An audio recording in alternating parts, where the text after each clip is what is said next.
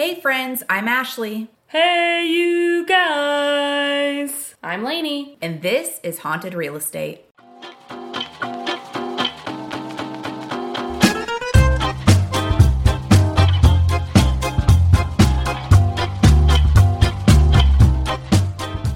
Hello, everyone. This is your host today, Lainey. Lenaye. Today we have swapped seats, so I will be sharing the story, and Ashley knows nothing of this. I'm a really good backseat driver, though.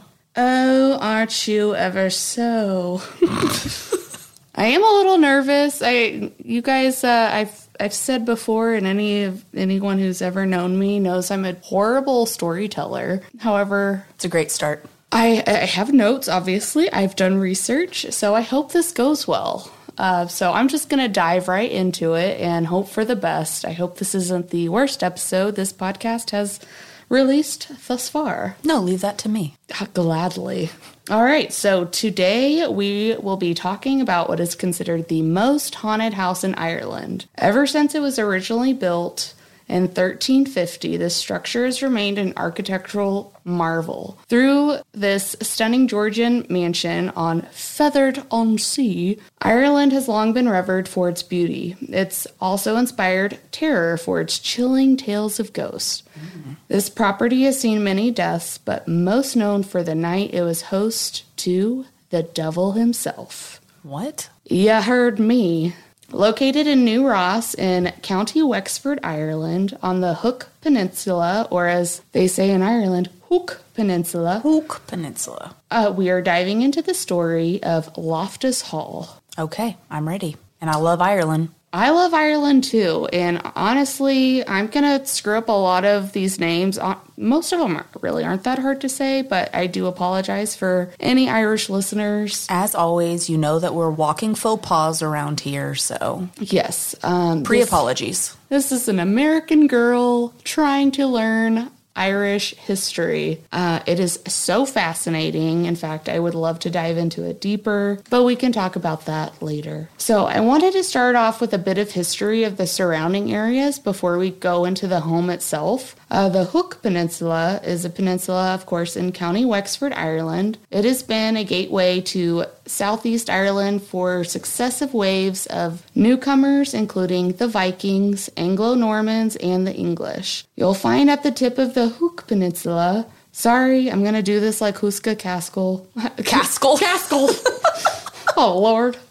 Uh, I can't help but just say hook like Huska. Uska. Uh, but the most notice- notable stop on the ring of Hook Drive is Hook Lighthouse. Hook is the oldest and still operational lighthouse in the world, and there has been a tower there since 1172. God, that's what I love about history on the other side of the pond is like nothing is here from 11 anything. I know, like this, um, I will dive into some fun facts at the end, but I can go ahead and just spoil a little bit. Uh, this part of Ireland is like this is the first known human footsteps in this in Ireland at all is this area. So it's just it's super cool. In the 5th century when Welsh monk named Dubhan founded a monastery around where the medieval Church of St. Savior stands today, it is said that Dubhan set up a beacon at Hook Point.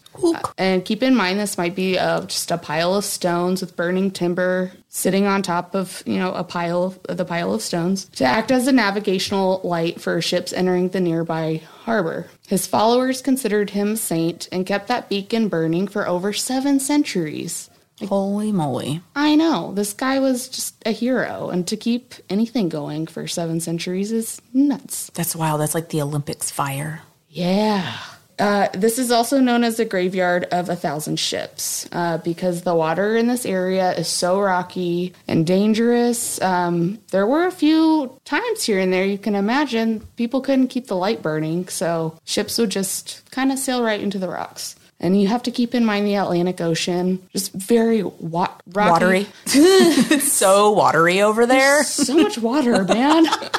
just very rocky, windy, just like kind of terrifying water just bursting up against the rocks. So again, I'm just doing a brief history of Hook lighthouse because, again, it's the oldest and still standing, and I just couldn't get past it. I could have put this at the end, but I'm trying to paint a picture of where Loftus Hall is. Yeah, it's watery, rocky, Oldest lighthouse. oldest light. Yeah, that's just wild. Yes.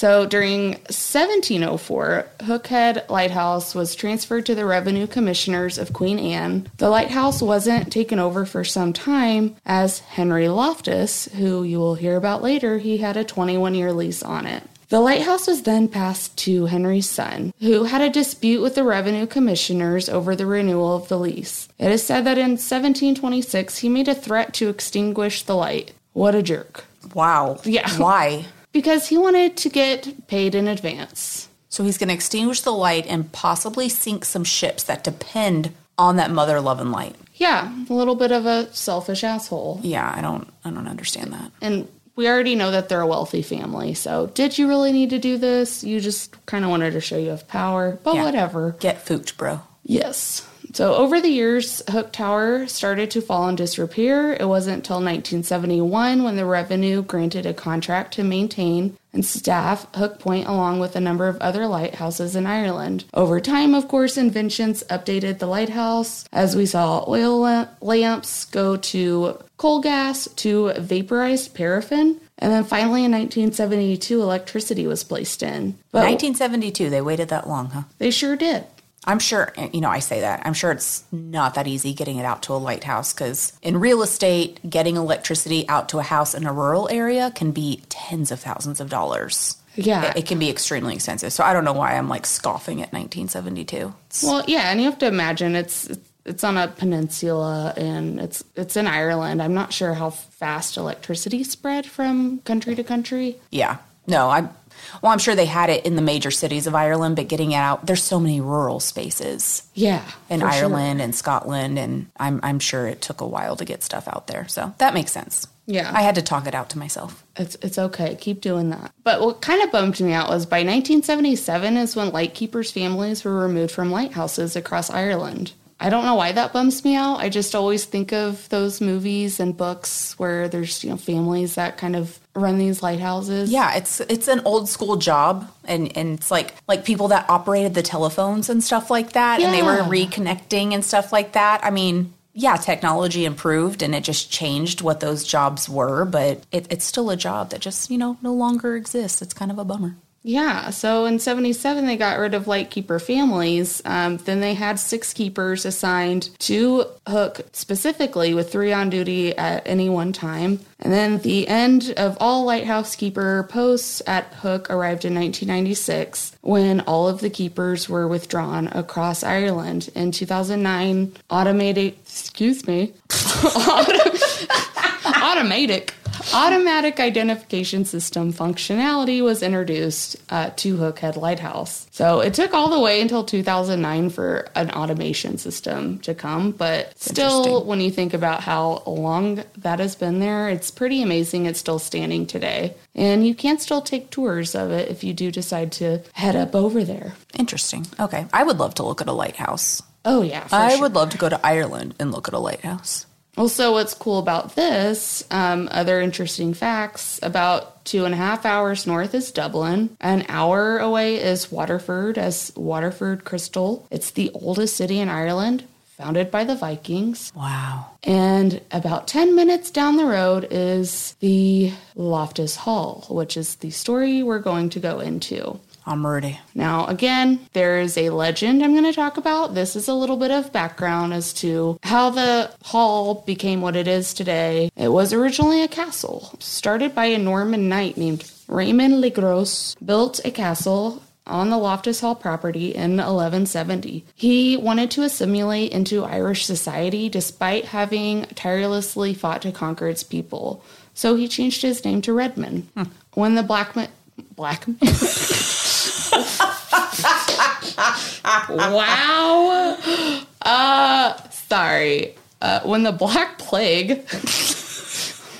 Not the black man. when the Black Man arrived. Oh God, that's not where I hilarious. was going with that. Classic misunderstanding. yes, the black plague. yeah. Bubonic. When the This plague, plague is bubonic. B U O B B U B O N I C. No, Good, good job. Good job. you know that song, right? yes, now I'm trying to think of the actual word. This shit is bananas. B A N A N A S. But they, but Bubonic. yeah, they made a song out of that. Yeah. This plague is bubonic. B U B O N I C. And Continue. Sorry. that people shows that she was indeed a history teacher. Yeah, well, you got to do what you can to make the kids remember. I mean, I didn't make up that song. It's on YouTube, but Sure. I have no shame in singing it. She probably made up a dance though. Um, anyway, so when the Black Plague arrived in 1350, uh, Redmond's descendants replaced the castle with the more modern day structure, a mansion, which was then known as Redmond Hall. The Irish Confederate Wars had broken out in 1641, and hostilities commenced in Wexford in 1643. A group of men were attacked by the Irish Confederates, and they found themselves at Redmond Hall. Alexander Redmond was known to have a soft spot for rebels, so he took them in. He prepared to defend Redmond Hall with others and his family, and essentially a lot of brutal attacks happened here. A lot of people died. There were cannons, fire, weapon,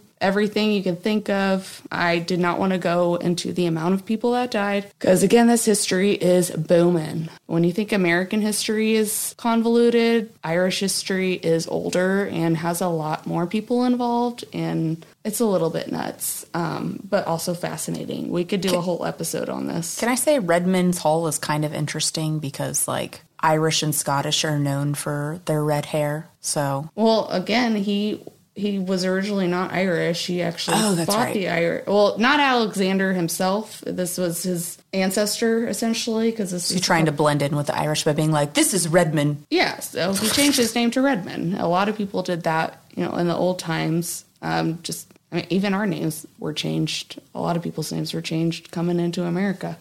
That's true.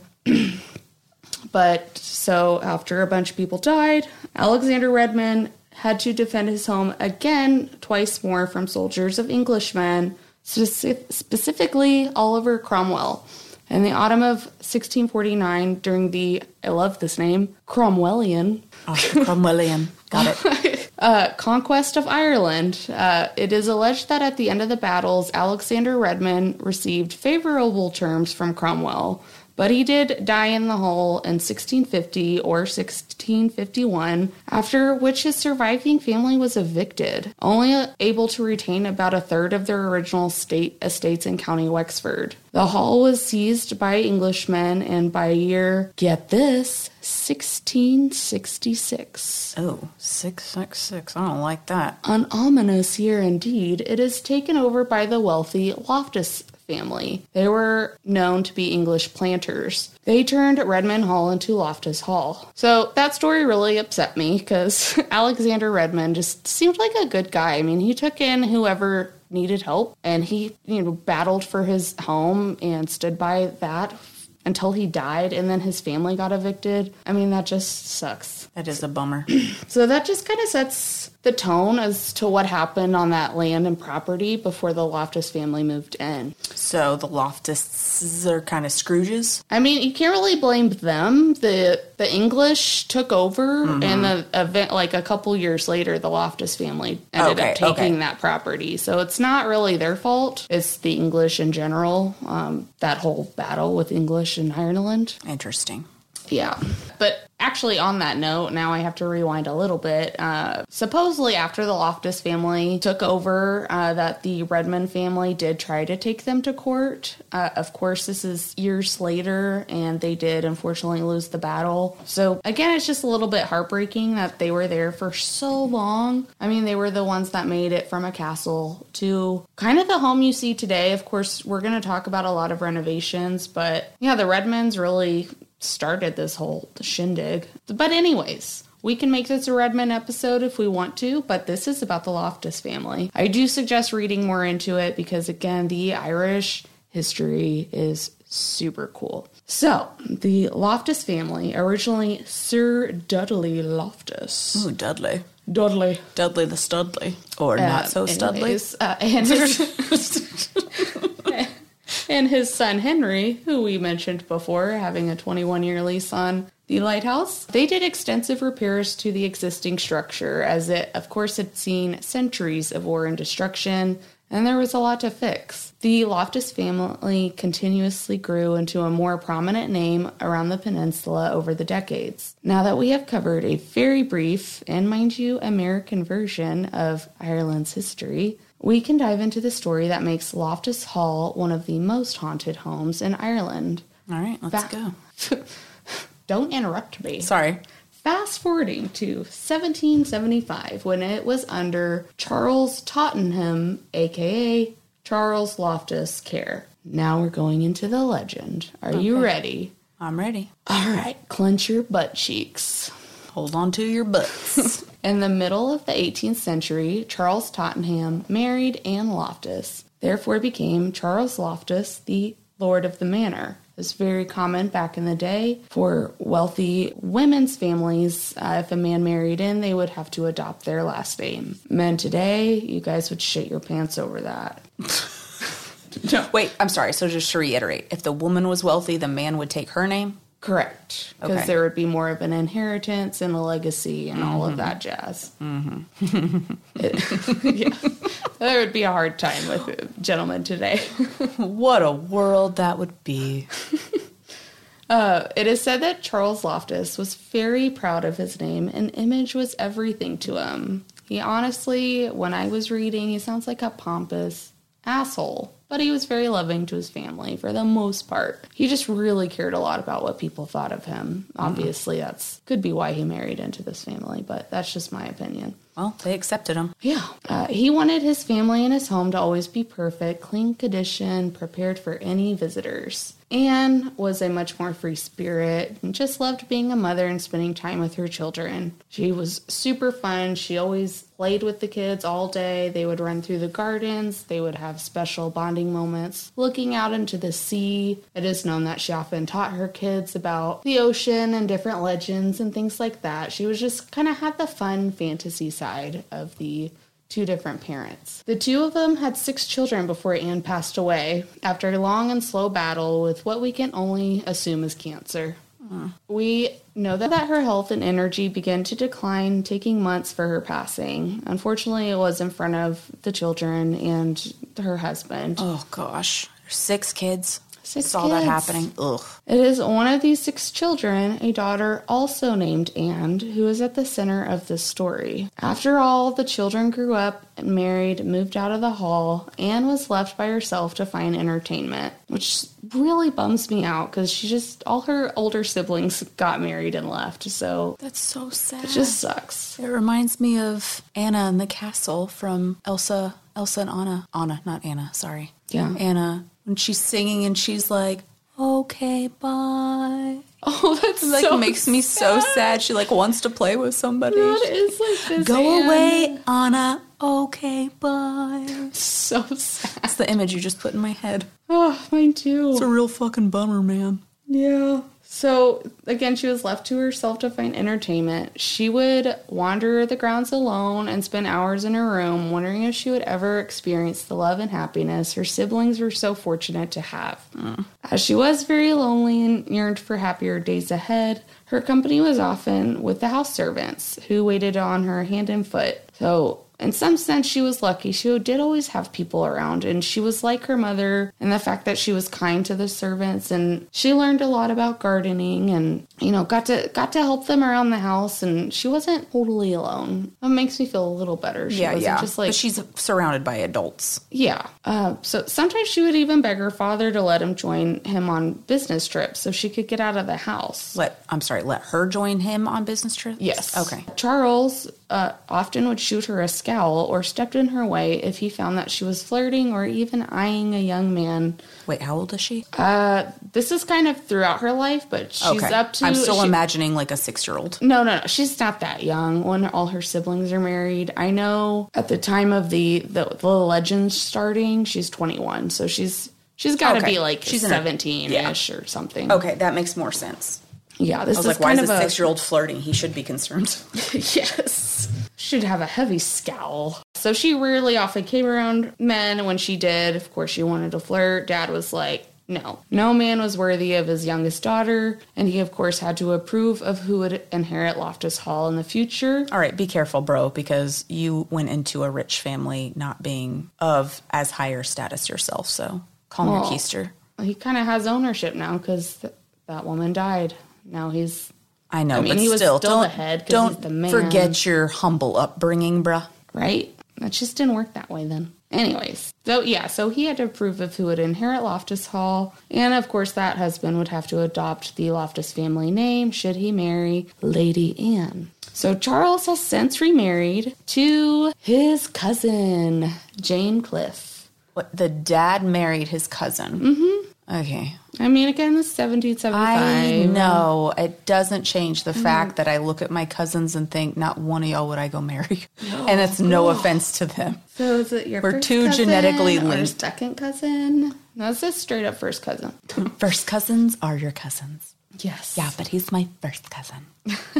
Uh, and the two of them were now living with a now 21 year old Anne in Loftus Hall when a t- terrible storm struck the peninsula. From out of this dark and stormy night came a young stranger dressed in all black, arriving at Loftus Hall on bare horseback. He is said to have had Who rides a horseback bear? You'll see. Again, this is legend, so there could make him out to be a stallion, and he could be uh sorry, but like Danny DeVito, like running him the mud. love you, Danny DeVito. Love you, Danny. like who knows? A three foot hobbit came and Yes.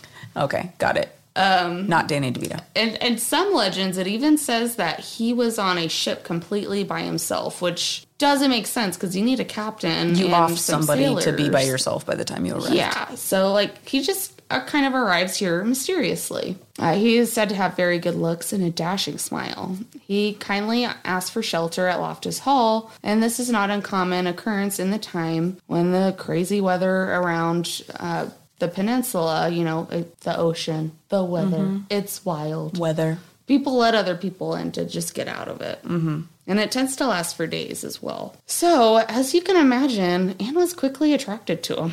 Danny DeVito, yeah. yes. No. Sorry, I completely ruined the image for everybody. Yes. Okay, let's bring sexy back. We're like, "Ugh, Oh, who's sexy?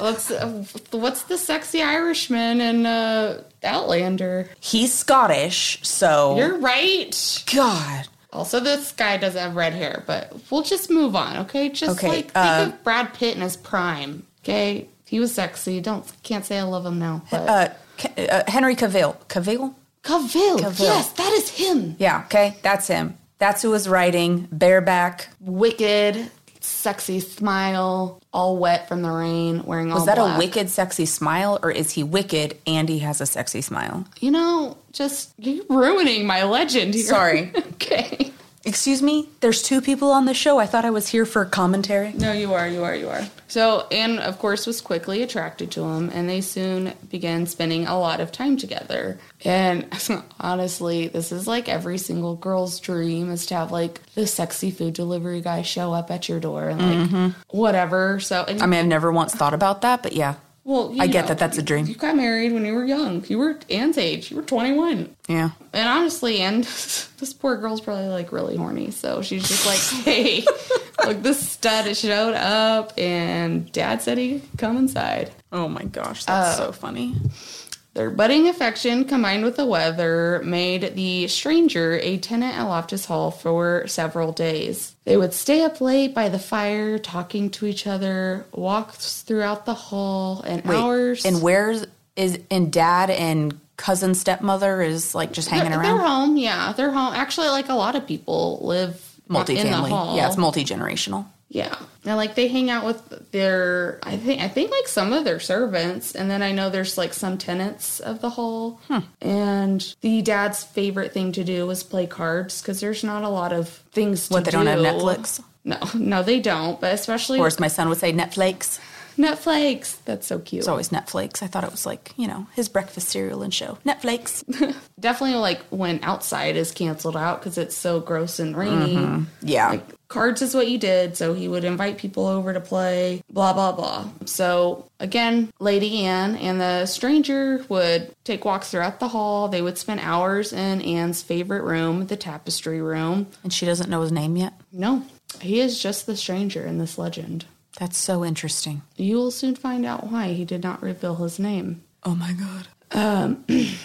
So, anyways, they would spend hours in the tapestry room, which, as you can imagine, just filled with tapestries from all across the world. It was apparently a really beautiful room, just like kind of a, like an art art room, but just with tapestries, Right, uh, right. from all over. And that's really, that was really common. Yeah, and that was Anne's favorite place. Anne was completely swooned by the strange guest, as he always complimented her and showed loving affection towards her.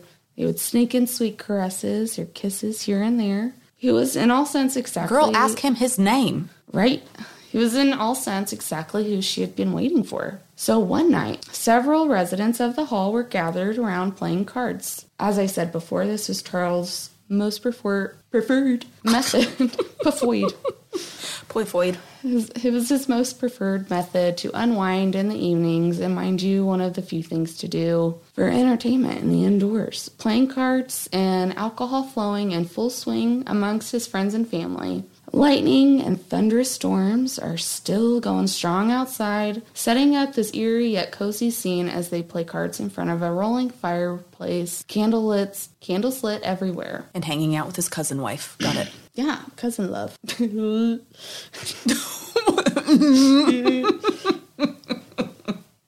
All right, well, I'm trying to get serious here. I'm sorry. I'm not good at that. Do I look serious to you? No, that looks less serious. She just put a candle under her chin. Ooh. It was during one of the games that Anne dropped her ring, or by some accounts, a card. I blew out You the candle. blew out the candle. Mother Toad. That's what I get. Okay. Mother toad. Oh Starting over, because we need a freaking theme here. This is not funny. No, you need a vibe. Okay. Okay, it was during one of the games that Anne dropped her ring, or by some accounts, a card, and she saw something that changed her forever. Leaning down to pick it up, under the table in the flickering light, she saw long tufts of thick, dark hair and a cloven hoof at the end of the stranger's left leg. Just his left leg. Yeah, probably had like his legs crossed or something under the table. Who Okay. knows? She instantly let out a shriek of horror. She stared blankly at the stranger in front of her and felt nauseated watching the stranger glaring back at her. The others in the room are, sho- are in shock as to what happened as they only heard Anne scream. Suddenly, the stranger begins to giggle loudly. This quickly bursts into ear piercing, wild, manic laughter as he continued to stare at the perplexed young Anne. What did Anne do to you? Right? But you gotta go bring your furry ass Fell in in there and, and mess with her. Jeez. Right? Start dating so hard. no matter what time it is. okay, bye. Feel Now- so rejected. Now exposed, the stranger revealed that he was, in fact, the devil. He slammed his hand hard onto the table and erupted into immense flames. Everyone in the room now wincing at the piercing sound of his sadistic laughter and horrified by the scene unfolding before them. The stranger was now a burning man. The putrid smell of burning flesh filled the air, and his arms outstretched beside him until he was totally engulfed in flames.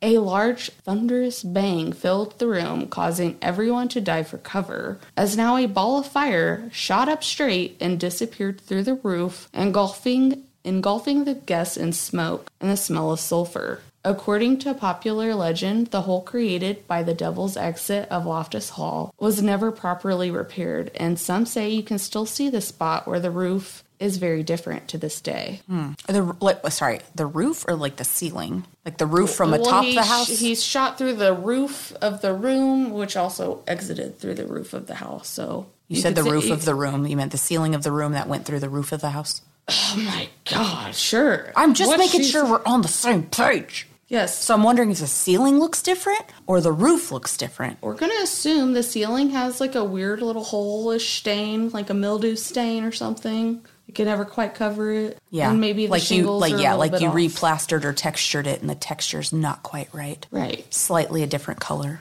Okay. because it has the circle of the devil up there. Interesting. So Anne never recovered from this traumatic event. She was now trapped in her own mind, replaying all events over and over. His seemingly handsome demeanor, to the dreadful laughter, to the gross hoof under the table, and the image of a burning man. Her family actually confined her to her favorite room, the tapestry room, which had been her favorite. I, I'm sorry. Wait, they can. I'm sorry. They confined her there out of safety, or they thought she was crazy. Pretty. I mean, she she saw the hoof. They didn't. Did they see she the ball stopped. of she fire? stopped. Spe- they did see the fire, but like she stopped speaking completely. Okay, so she became a mute. Yeah. So they confined her to the tapestry room, and she stayed there until her death, which was shortly after, uh, just a year Okay. later. God, I hope you weren't going to say like, and for 50 years she never left the tapestry room. No. Like that's prison. I mean, she kind of was I in mean- like a mental prison or something. I'm sure, but Yeah, and like when you hear a little bit more, it's just it's just a sad thought. So after Anne died, her spirit is said to have returned to haunt the halls of the manor, especially the room where she was confined. She's not alone though. The devil also made a return appearance, actually several of them. Legend states that this sinister figure returned to the spot where he was unmasked to plague the place with poltergeist activity and to continuously torment poor Anne. hey, what did Anne do? I know. Though a Protestant family, the family of Loftus Hall called in several clergymen, even a Catholic priest, to try to purge the house of the devil's haunting. The priest, Father Thomas Broaders, is said to have had the most success. There's a legend that his grave gravestone once bore the inscription, Here lies the body of Thomas Broaders, who did good and prayed for all, and who banished the devil from Loftus Hall. The fact that Loftus Hall maintains its haunted reputation to this day, however, suggests that even Father Broaders wasn't entirely successful in expunging the evil forces from the vulnerable state. According to various accounts, Anne never spoke another word after her sighting of the devil's cloven hoof. She is said to have spent her days looking out of the window across the sea with her knees drawn up to her chin. When she hmm. died, they say they could not straighten up her body, so she was buried as is with a custom made square shaped coffin for her burial. Wow, Since that's really sad. I know. Since her death, she reportedly reportedly haunts the property, and it is Anne's spirit standing beside what appears to be a ghostly visage of an older woman. Many believe that was that that many sorry. Anyways, this picture was photographed by a tourist that went viral in 2014, cementing Loftus Hall reputation as the most haunted house in all of Ireland. And that is the legend of the story that happened at Loftus Hall and the night they say that they hosted the devil himself. Wow. I wonder what like dad and cousin stepmother like said after that. How do you go and stay in that house after you think the devil was in there? Right? And there were reading there's so many versions of the story. There's actually a really cool book by Chris Rush. Um, it's like a it's definitely a fabricated, more fictionalized version. I mean, they they give just way too many details about the mom, and there's like chapters of the romance between the devil and Anne. Um, but it's still kind of a fun read. So Like, I'm guess I, it makes me feel better in a weird way to know that not to know that he was the devil, but that would make more sense in not asking his name. Like he probably was able to like captivate her in a way yeah, to where she just didn't even think she was that. just enamored. I thought you were going to tell me this whole time that it was Redmond. no, that would suck. I mean, his was like, he came back to there, haunt. but. Yeah, but he's now like a really minor ghost. Yeah, but it, it is interesting that this story has floated around forever. I mean, it's it can kind of go with like the Bell Witch of like you're just listening to s- stories and legends of like things other people have said. Of course, the president visited the Bell House. Um, Yeah. so it's just, Andy it's just interesting that this devil story has kind of stuck. And yeah, when I was saying that, I was looking at different versions of the legend. Uh, one said that the the men of the household did like run out to like see if they could find whoever just went up through the roof like is the roof on fire Is any is anyone out there? Like, Was they- it on fire or is it just I a mean, hole? It's still raining. It's just a hole. Oh, okay. But there was there's nothing to see. So I think yes, they obviously if they got an exorcism on the house, they definitely believed it happened. But I think Anne was most affected because obviously she felt like she was in love with this person or something. You can't you're just- unsee something. yeah, like I don't know. I don't know what I would do if I saw like a cloved hoof under the table. I would also have an ear piercing scream. Nice Halloween costume, bro. I gotta go. Uh, yeah, I feel like we would all be trapped in the tapestry room, not just poor Anne. But um, Interesting though, when you take those things and like put them in today's times, like people are so jaded now that you're like, was you I too drunk? Did that actually happen? Yeah, like exactly like, oh my god, God, I'm so drunk right now. I just thought you had a cloved hoof. Isn't that wild? like, These are not you hash brownies. and like Mr. Devilman would be like, God, I can't get anybody nowadays to like freak out like they used to. Yeah. These are not hash brownies.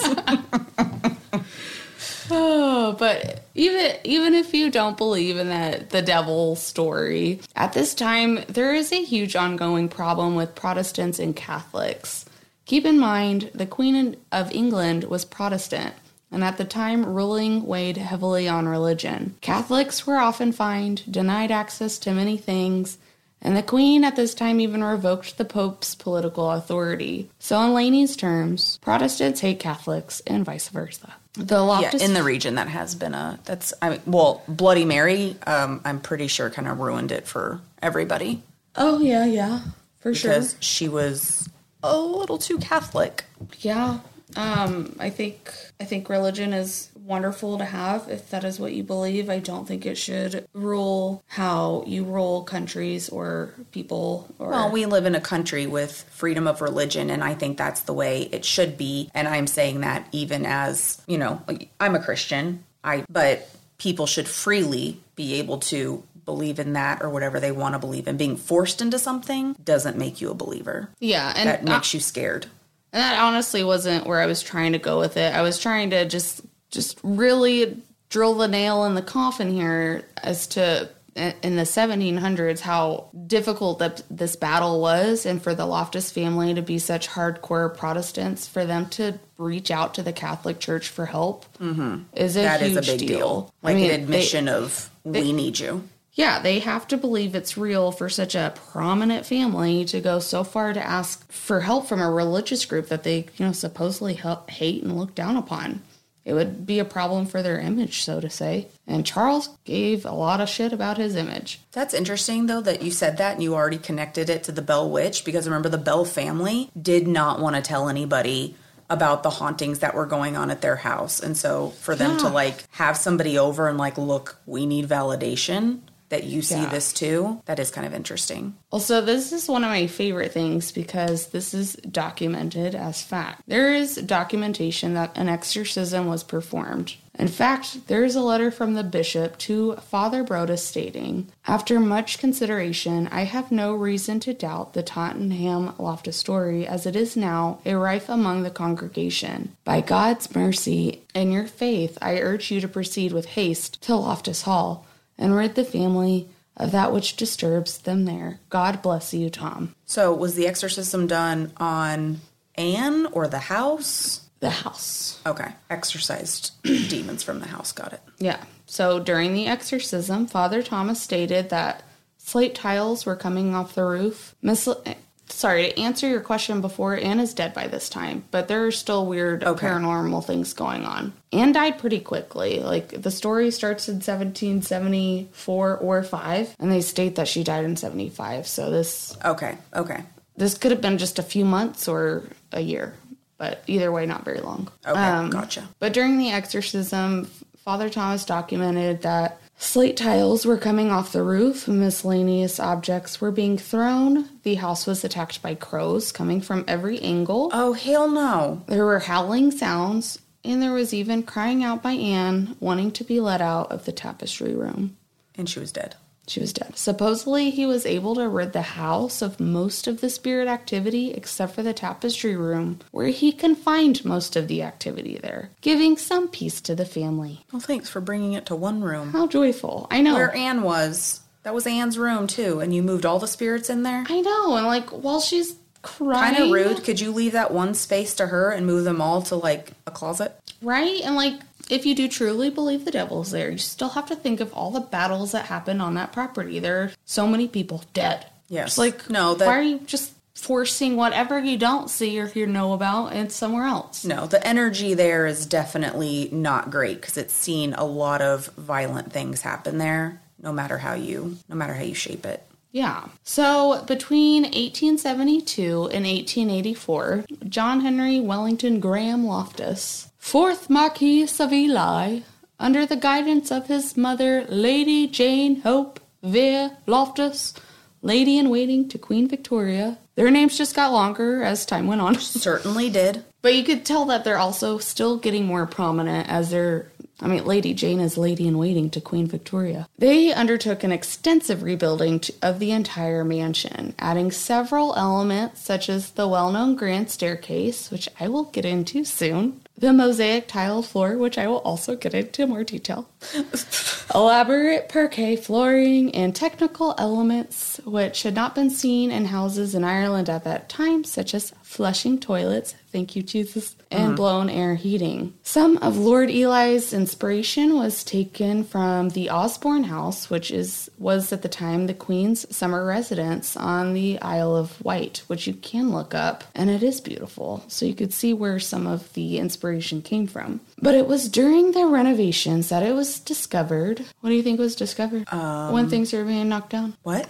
When things are being knocked down. I don't know. Bones? Spirit? All right, so they- Anna?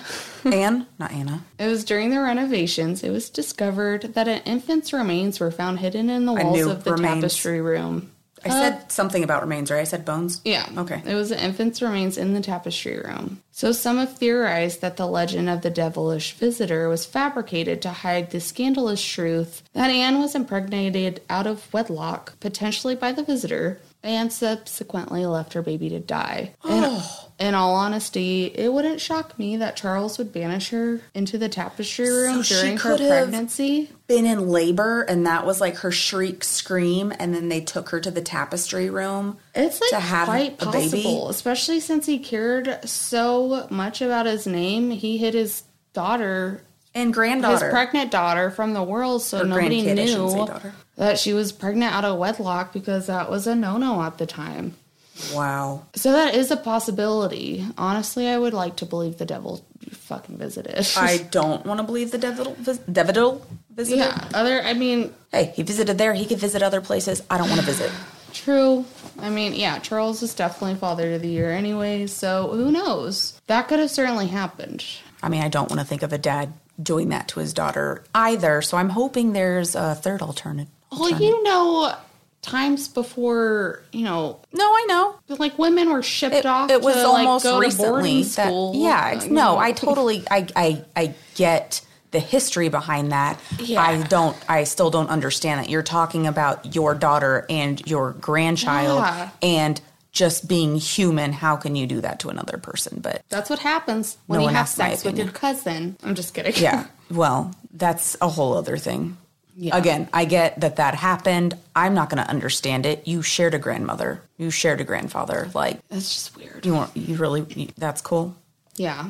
So the devil could have visited, or that could have happened. Either way, there was a baby in the walls, and we don't know how long that baby has been there. It could have been before the Loftus family. Dang, they couldn't in. like I mean, date in the walls. Yeah. that's the other thing. Did that dad the really hide? family did most of the renovations. The Loftus family did some, but it wasn't until this. But why would they hide- I'm talking about. Who hides the bones of a baby in there? mean- that's what I think. I'm like, really, the dad would like hide his grandchild's bones in the wall. That seems crazy. Yeah, that does seem crazy. I feel like I'm- it would be more likely for the time, like the unfortunately the actual mother of that child to maybe hide it in the walls to hide what happened. maybe like uh, because maybe she did go crazy. Maybe she just thought she saw the devil Well, and and wanted if to he- like save her baby or some crazy shit. Yeah. Potentially Put her kept in her in there for an indeterminate amount of time. Maybe she did go into labor in there, and who knows? Yeah. That's a really sad thought.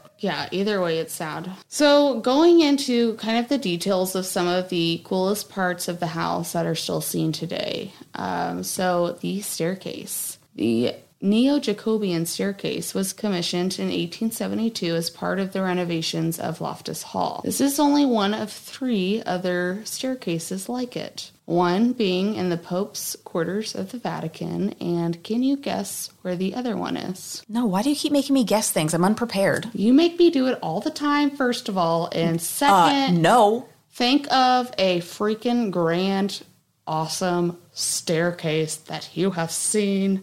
First thing that came to my mind was the Titanic staircase. So That is it. shut up. That is it. No, you're you not. You got it right. You win a hundred dollars. What? Yes. That's crazy. Because I was really like, wait, that you threw me off. now I'm just thinking of Titanic. Yes, That's okay. That's weird. We were like vibing there. we were vibing. So yes, Vibing, that- not vibing. Vibing. uh, so, yes, it is the classic look that we all remember Rose coming down from a staircase that sprawls upwards, left and right, meeting in the middle to another set of stairs where Jack awaits her at the bottom with that ever so handsome It's smile. the saddest and sweetest scene when she dies and she's like reunited with him on the Titanic. Yes. Remember when we had that and it was two VHS tapes? I remember Dad taking me to see it in theaters three times. Yeah, me too. I was there. Yeah, it, it was Titanic and the movie Signs are the only movies I've seen more than once, let alone three times each. Oh, I saw Hocus Pocus like eight times in theaters. I don't remember seeing that one in theaters. I probably did. Oh my god, I saw it so many times. Yeah, and Titanic was the other one, which is amazing because it's such a long movie. Like to take kids to that, I know. we were really awesome. But I was like super young. When Yeah. did that come out? 96, 7? Um, I was seven. yeah, Either way. something like that. Yeah, Whatever yeah, you had to be six or seven. That's what I was. yeah, so I was like ten. So crazy. Yeah, so crazy. There's only three staircases like it, and one of them is in Loftus Hall now. Wow, makes me really want to go. I know. Uh, unfortunately, you can't, but we'll get there. Uh, so the staircase it contains 26 different types of oak.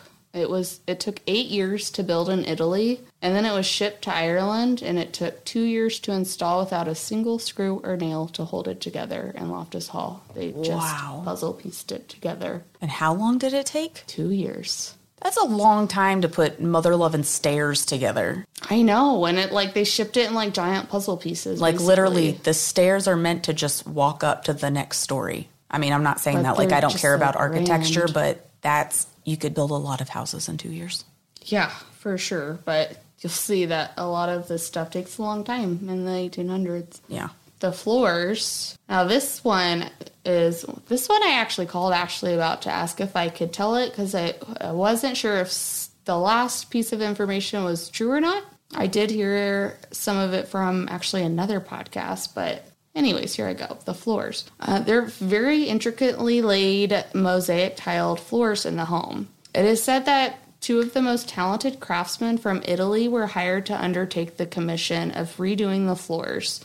It took years to lay the designs, assure was the perfect shades of colors and placements, and upon completion, they called the house the head of the house for final inspection. He liked it so much, he didn't want anyone else to have this beautiful piece of art or anything similar. So instead of rewarding them, he had them slaughtered so they will never be able to recreate the same tile flooring for anyone else. Wow. I just found a picture of Loftus Hall on the stairway and a stranger walking up. Yeah, that's some shit. Could you imagine spending years on a beautiful piece of art that is a floor and then just like being killed? No. For being so brilliant at your job. Yeah, we need you to not do that again. No, that's horrible. yeah, so uh, Be mediocre, people. the, the part I wasn't sure about is if the men were actually slaughtered or not. Um, nothing is really clear. And I feel like now that we're getting closer to the 1900s, that piece should be clear. Of course, these guys did come from Italy to do it. Again, I don't know if John Loftus slaughtered them. Um, I wouldn't be surprised. Again, I I don't have the best or worst taste of the Loftus family name. I I'm not sure they were the greatest people. And again, the, the There's some shady people. the- yeah, the land is just so dark and creepy. It wouldn't surprise me if she just slaughtered people during a home renovation. Why not? Yeah. Uh, so, John Loftus unfortunately died at a pretty young age without any known issues. He left the estate in poor financial state to his cousin, who eventually elected to place it on the market. He classed it as a three story, non basement mansion with nine bays to the front, with a balustraded parpet. I did have to look up parpet, which means low retaining wall, railing, or guardrail, which is often used for the soldiers to guard the castle. I guess mm-hmm. that piece stayed up. Mm-hmm. When when did this go for sale? This is at the end of 1870s, 1880. Oh, I wonder what listing a house was like back then. No MLS. Yeah. Three story non mansion basement. Like it has so many crazy things. It's like 22 bedrooms. Yeah, that's just wild. In 1917, Loftus Hall was brought or bought by the Sisters of Providence and turned into a covenant. Am I saying that right? Covenant? Mm-hmm. Sounded weird reading it. I'm sick of talking, people. I'm not. I'm not used to this part of the job. it's a school for young girls interested in joining the order. In 1983, it was purchased by Kate. After, sorry, I have to say, after the rumors of what happened at that house, it's in- interesting they'd make it a, a covenant. Right. So I actually read, and I couldn't prove the other one. It said that uh, one set of nuns bought bought it and immediately left, and then another set of nuns came in. So I don't know. I don't know what that story is. Um, the actual documented ones, though, is is the Sisters of Providence. So that's the one I'm going with. I wouldn't be surprised if there was a few people sprinkled in that were like, never mind. And again, it could have been like Yeah. the What's religion of the of the convent that's there. Maybe the other one was yeah. I What's don't that know. seller's disclosure say? They talking about that devil that was in there? Are they omitting that? 1917. Do you have to? That's what I'm saying. You're the I- realtor. Yeah, I don't know 19th Irish real estate law. yeah. In 1983, it was purchased by Kay and Michael Devereaux, who opened it up as Loftus Hall Hotel, which really didn't last very long. It had a closure in the late 1990s. That's unfortunate. Is it just because of where it's located? Probably. I mean, Ireland is still being visited a lot in the 80s and 90s, so it, again, it doesn't go into much info on these like But it seems- miscellaneous owners. It seems like it's just pretty secluded. Like, it is secluded. like, am I going to go there and stay for a week, or is that like I'm going to go visit Loftus Hall for the night and leave? And that's probably not something everybody would do. You're not in a major, I mean, I would stay city. in a hotel for a week and probably but not in a secluded I- I area where there's not a lot of other in a- attractions. A, a hotel that supposedly the devil went to or that's haunted. No. I wouldn't stay for anything more than a night. Yeah. But unless that hotel had like a crap ton of amenities, if it's that secluded, I'm not staying there for a week. Yeah, and you'll find the later owners. There's so many renovations that need to be done. So I, I don't. I, it might have been kind of a rundown, drafty crap. It's a pretty old house. Um, but there was after that hotel closed in the late '90s. There's a brief rumor that U2's Bono was going to buy it, but that is not proven as fact. It is a very large rumor. Uh, Bono just didn't say yes or no, so that would have been pretty cool. Let us know, Bono. Yes, please do email us at hauntedrepod. At gmail.com. Address it to Lainey JK. Anyways, so the latest owners, Shane and Aidan Quigley, purchased Loftus Hall for $800,000 in 2011. Though the man- mansion retains a solid foundation, the current owners decided to give it a thorough renovation. But no amount of renovations has, has removed the property's ominous character for locals. With such an engrossing story on their hands, the Quigleys opted to use the legend to their advantage from offering haunted tours throughout the property to overnight programs allowing people to experience the creaking residence for themselves. They've put the legend to lucrative use. Now, I did try to get the episode of Ghost Adventures. They did an episode on Loftus Hall. I was unable to watch it. So if you're able to watch the season nine episode, I think it's three, uh, let me know. Uh, it is reported that one of the guys, uh, I think his name's Adam, uh, they did get footage of a like a, a demonic spirit on top of his shoulders. No. And so, like, when I read that, I was like, I need to watch it. I tried to get Discovery Plus. Of course, once I had that downloaded, it said, episode not available. So I said, okay, Anthony, not meant to be. I wonder if you can find that on YouTube though.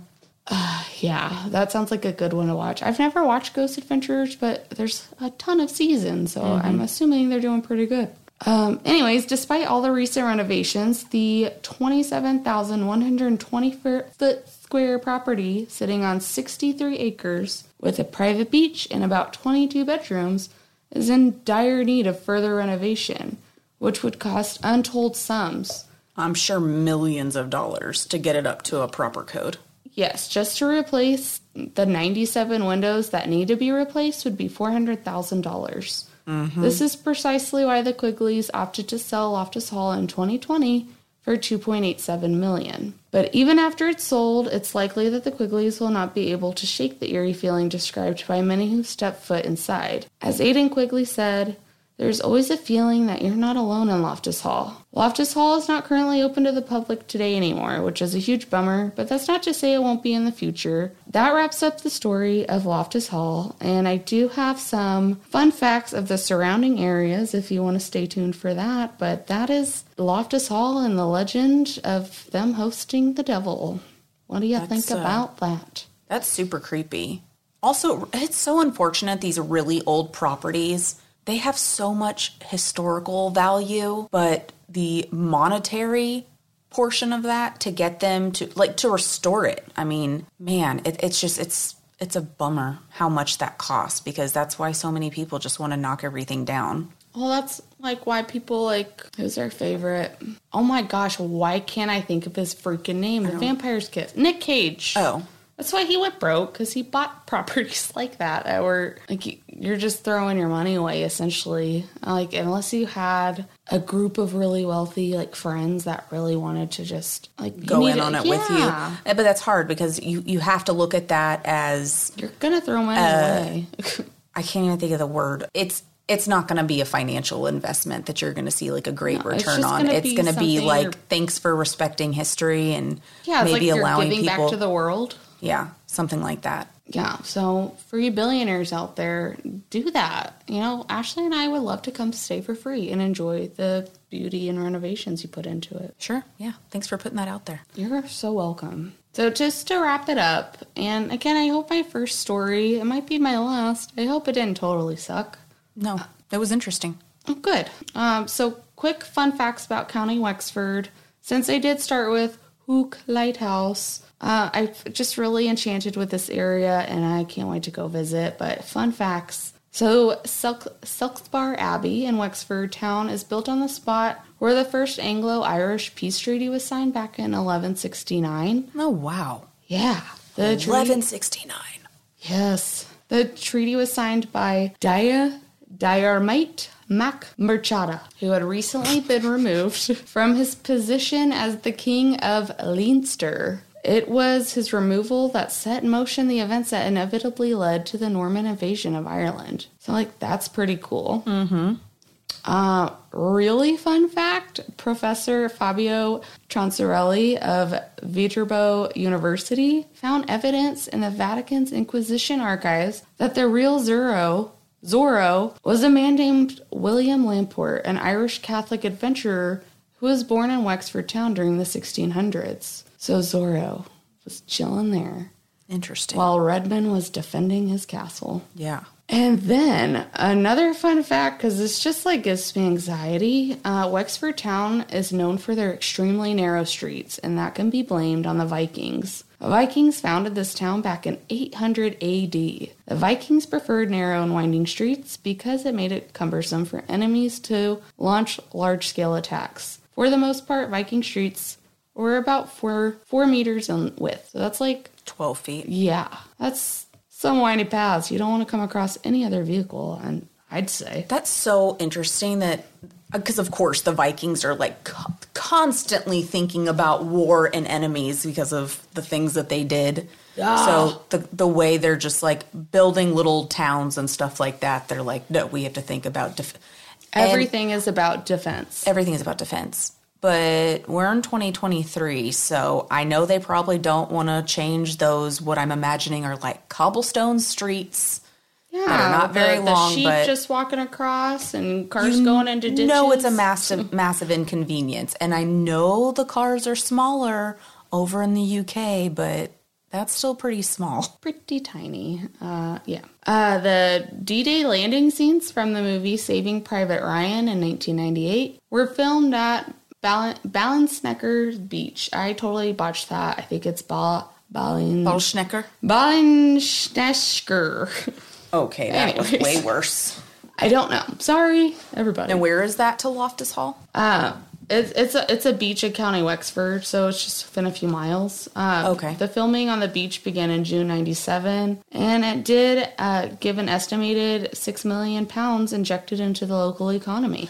Oh wow. This one I think might be the coolest. No, one of the coolest. Let me judge. Go and say it. Okay. The father of the American Navy, John Barry, was born in a village of Tacumshane in County Wexford. In 1797, President George Washington appointed Barry as the commander in chief of the American Navy. The bronze statue that you see in Wex- Wexford's Crescent Quay was a gift from the USA. It was delivered by the United States Navy destroyer USS John R. Pierce during the 1950s. Oh, that is interesting. Yeah, to think that the father of American Navy is not American. That's mm-hmm. kind of really cool. Yeah, but if it's George Washington, like, was anybody American before George Well, Washington's reign? true. No, totally correct.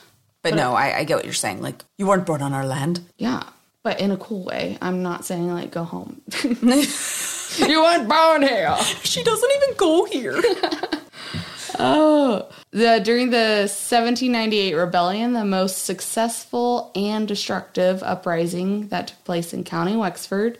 The uprising lasted, and we did kind of cover this, but not specifically. It lasted between the 27th of May and 22nd of June. It led to the establishment of a Republican regime. After the rebellion was crushed, its leaders were arrested and hanged. Most of these execution took place at Wexford Bridge. Oh, so again, just just even more creepier. Co- well, I mean, at least it was the leaders of, of the bad guys. Yeah. But yeah, it's just adding to the death of that is all this area. Like, no wonder nobody wants to buy Loftus Hall. Yeah. Oh, it is believed the St. Iberius Church on Wexford's main street is built on top of a Christian site that dates back as far as 400 AD when St. Patrick was alive. Oh, wow. Humans living in County Wexford as far back as 5000 BC. To put that into perspective, 7,000 years have passed since County Wexford was first inhabited by humans. Because of its proximity to the island of Britain, it is believed that Wexford was